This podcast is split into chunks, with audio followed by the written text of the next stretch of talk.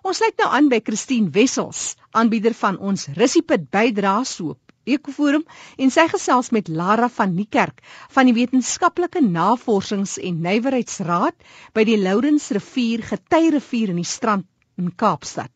Die nasionale biodiversiteitsstudie vir Suid-Afrika is onlangs in St. Lucia bekend gestel en een van die ekosisteme wat spesifiek bespreek is, is ons Getyriviere.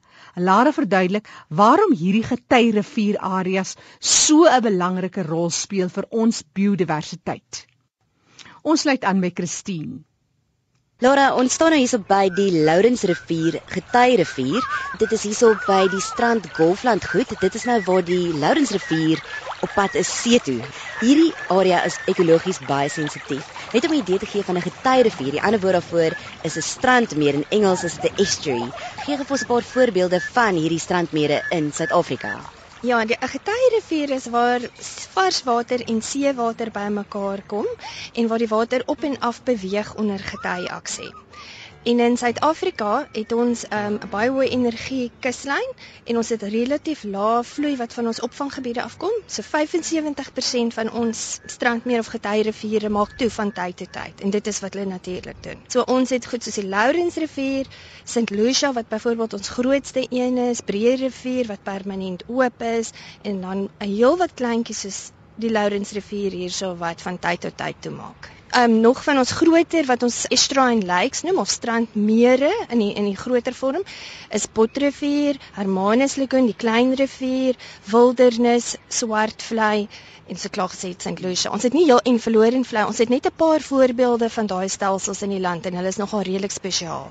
As jy sê redelik spesiaal, waarom is hierdie area so spesiaal en ekologies so sensitief? Omdat hy hierdie waterbeweging het, het redelike hoë retensie wat beteken as voedingsstowwe in 'n strandmeer invloei, dan kry dit kans om basies geabsorbeer te word en in phytoplankton en plantmateriaal om te sit, wat beteken daar's baie kos vir klein organismes.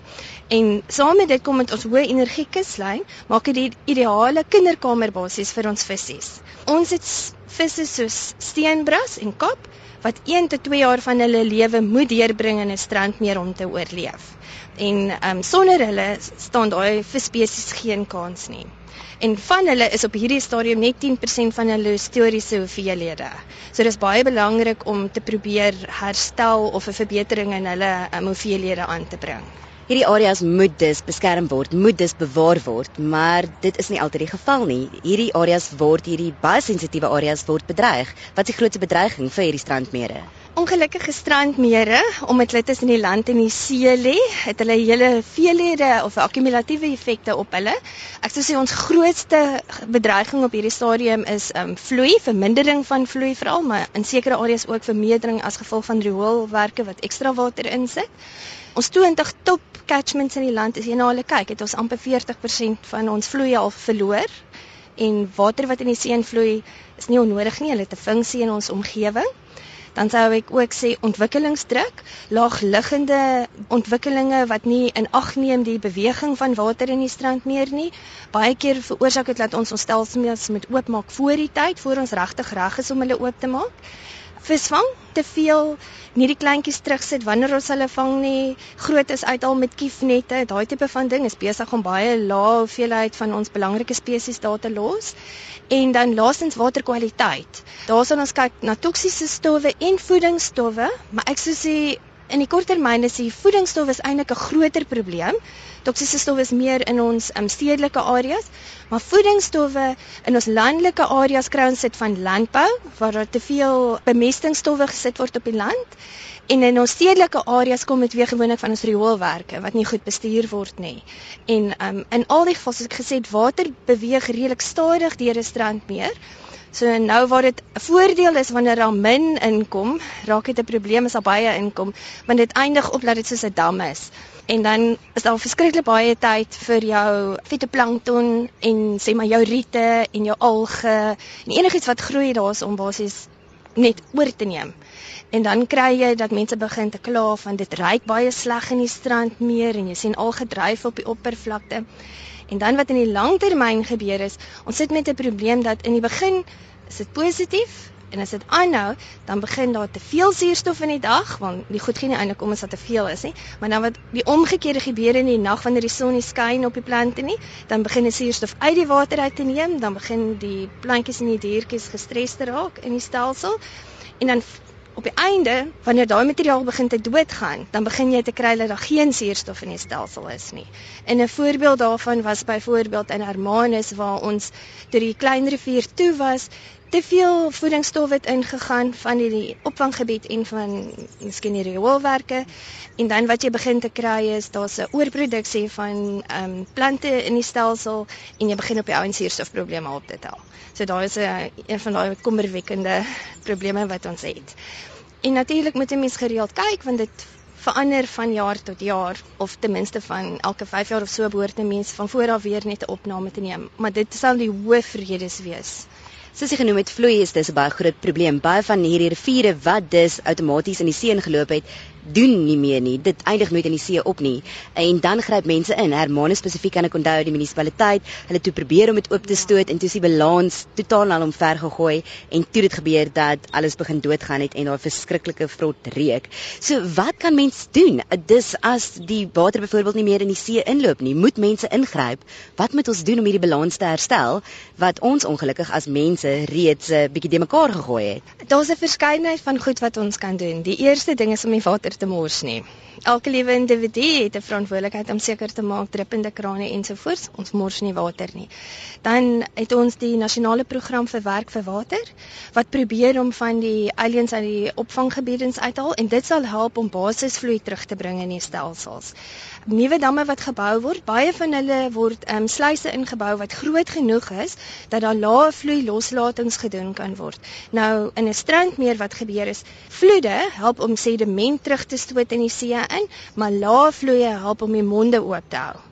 So as ons aanhou bietjies bietjies water uithaal, is die slotsom dat baie van hierdie stelsels dan nie meer kan oop bly nie.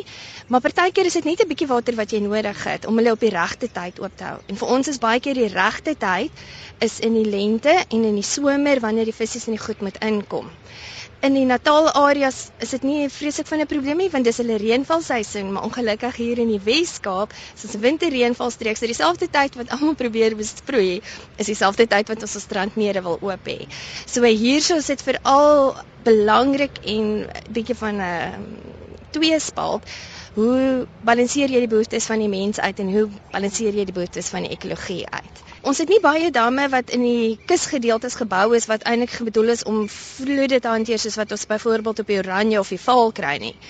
Ons beste manier is actually goeie beplanning. En um op die oomblik is ons besig met 'n proses in Suid-Afrika waar ons die strandmeer of estuary bestuursplanne besig is om uit te rol op 'n nasionale skaal. Um dit tree kontrent al by 10% van ons strandmeere waar ons doen. Dit word onder die nuwe kuswette uitgebring. Daai tipe van bestuursplanne gaan oor proaktiewe beplanning. So wanneer jy 'n nuwe ontwikkeling uitlê, ons ons sê een van ons beste maniere om ontwikkelingsdruk te beheer is die 5 meter kontour. As ons ontwikkeling kan terughou van die 5 meter kontour af, beteken dit gewoonlik dat 'n strand meer kan beweeg. Tussen vloede mag sy mond op 'n ander plek lê, sy hoofkanale kan skuif. Daar's 'n redelike dinamiese beweging. En deur net 'n bietjie terug te staan en hulle toe te laat om te kan beweeg soos wat hulle wil, sal hulle self uitsorteer. Hulle is 'n buffer teen vloede. Die beste ding wat ons kan doen is basies goeie beplanning. En dit sal ons grootste roep wees. Ehm um, aan die wat daar uh, klaar is, daar's nie veel wat ons kan doen nie in hoogstedelike areas soos hierdie of miskien byvoorbeeld Sandvlei in die Kaap, het hulle eintlik 'n um, uh, bulldozer op standby 24 uur van die dag. Want hulle het soveel ontwikkeling om die stelsel dat hulle nie anderster kan. As dit begin te reën in die opvanggebied, dan moet hulle oopmaak. Maar dit het ander gevolge. Dan kry jy sedimentasie, dit raak moeiliker elke oopmaking, jou wateroppervlakte raak kleiner. So niks van hierdie goed wat jy doen, intervensies wat jy in plek sit, is sonder reperkusies vir jou ekologie nie. En die omgewing werk altyd so as jy druk aan die een kant dan skiet iets anders uit raad uit aan die ander kant. So ons probeer soveel as moontlik werk met jou natuurlike prosesse. Die veiligste ding sou wees is hierdie 5 meter kontour om net so 'n bietjie terug te staan. Die voordeel van die Lourens is dat 'n gedeelte van hulle is toe as gevolg van die ou GANS ICI ontwikkeling.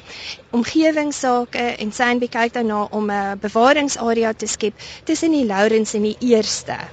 En daar kry ons veral ook seevoëls aan die voorkant wat basies vir 'n broei area geskep het en waar ehm um, dit veilig is omdat dit toe is. Daar's nie baie mense wat beweeg nie. Daar's nie vreese karre op die strand daarso nie. Is daar eiertjies en kykentjies en goed wat baie goed vaar daarso.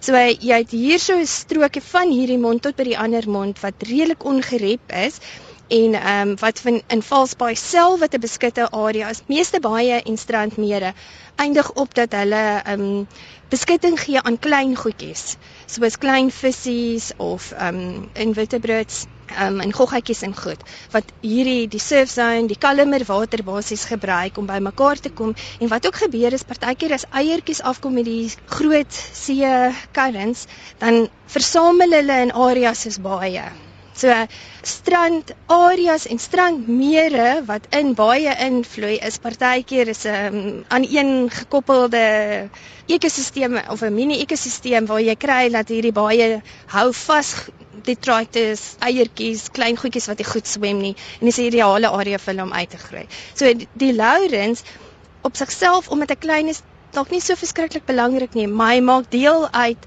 van 'n 'n groep van strandmere wat kollektief baie belangrik is. En ehm um, dis ons groot probleem dat wat ons in Engels noem death of a thousand cuts. Dit is baie maklik om te sê, maar hierdie enetjie is klein, kom ons skryf hom op. Daai enetjie is klein, ons skryf hom op. En as jy begin te kyk in die area, dan kom jy agter o my jene, ek het 10 stelsels hier, maar 7 van hulle is eintlik nie in 'n goeie kondisie nie. En dis waar mense begin te bekommerd raak soos sê maar valsbaai. Waar mense begin te kyk dat daar heelwat van die stelseltjies is wat nie in 'n goeie kondisie is nie omdat daar ongelooflik baie ontwikkelingsdruk op hulle is en ehm um, ook goed wat in opvanggebiede gebeur het. Soos die eerste wat langs aan is, dink ek daar's 5 rioolwerke op die eerste rivier, die Kuilsrivier eerste. So hy's nou weer aan die ander kant om my het toegemaak en nou maak hy glad nie meer toe nie. Hy's nou omtrent permanent oop. En ehm um, die vloei is so vinnig deurrang dat die organismes weer nie kan inkom nie. As basies is een groot vinnig vloeiende rivier wat verbykom. So sy funksies is ook heeltemal verstoor. So hy dra ook nie by tot die groter prentjie nie. En so gaan ons baie van daai visspesies wat dit so nodig het hierdie areas gaan ons hulle eenvoudig verloor. Lara, maar daar is goeie nuus ook. Vertel ons van St. Lucia want daar is verwikkelinge besig om plaas te vind wat baie positief is. Ja. Ek dink St. Lucia is een van ons ons goeie nuus stories. Ons het onlangs die National Biodiversity Assessment 2011 klaar gemaak. En St. Lucia was definitely die een wat uitgestaan het want sy maak omtrent 55% van ons strandmeer of getye areas uit in Suid-Afrika. En die probleem met St. Lucia was Sy is al amper 50 jaar wat sy kunsmatig bestuur word en daar's twee monde wat bymekaar kom, die Inverlosie rivier en die St. Lucia het vyf riviertjies wat in haar inloop self. So daai massiewe 55% van ons nursery area daarmee heen vir die afgelope 10 jaar. Isimangaliga Park Wetland Authority het besef dat dit kan nie so aangaan nie. Daar was redelik baie studies gedoen, die strandmeergemeenskap as geheel, die wetenskaplikes het saamgetrek en ook gesê kyk, dit kan nie so aangaan nie. Ons sit met 'n probleem die visserybedryf aan die buitekant het gesukkel. Daar's van hierdie spesies wat haar as 'n nursery area gebruik wat nie kon inkom nie. So groot druk en op die ou end het hulle is dan 'n aktiewe proses aan die gang waar hulle probeer om die twee stelsels weer bymekaar te bring. As jy die biodiversity assessment oor 5 jaar sou herhaal, behoort dit een van ons goeie nuus stories te wees. Laat St. Lucia gaan dan die twee behoort bymekaar te wees en ons begin te herstel te sien in die stelsel. En vir Suid-Afrika is dit 'n groot bonus want sy maak soveel vir ons area uit dat dit dan baie maklik is om te sê ons lyk in 'n baie beter toestand as wat ons op die oomblik is. So om daardie babakamers soos jy dit noem te herstel. Waar gaan ons meer inligting kry oor hierdie getuide vure of as daar mense is wat meer inligting daar wil kry of mense wat dalk in hierdie areas woon wat graag wil weet waarom hierdie areas ekologies sensitief is en wat hulle kan doen om dit te bewaar. Ehm um, die National Biodiversity Assessment 2011, die estuary component is op ehm um, SANBI, the South African National Biodiversity Institute se website. En die ander ding wat ons het wat ons nie sê maar 10 jaar gelede gehad het, is die waterwet wat erkenning gee aan die reg vir die omgewing tot water. En 'n strandmeer word gesien as 'n wettiglike hulpbron. My vertoë sou wees vir die munisipaliteite om beter te kyk kyk na hulle skatte. Ehm um, strandmere is van waarde. So daar's elke rede in die wêreld vir hulle om basies beter te kyk en dit net bietjie meer delikaat en bietjie meer sensitief te bestuur.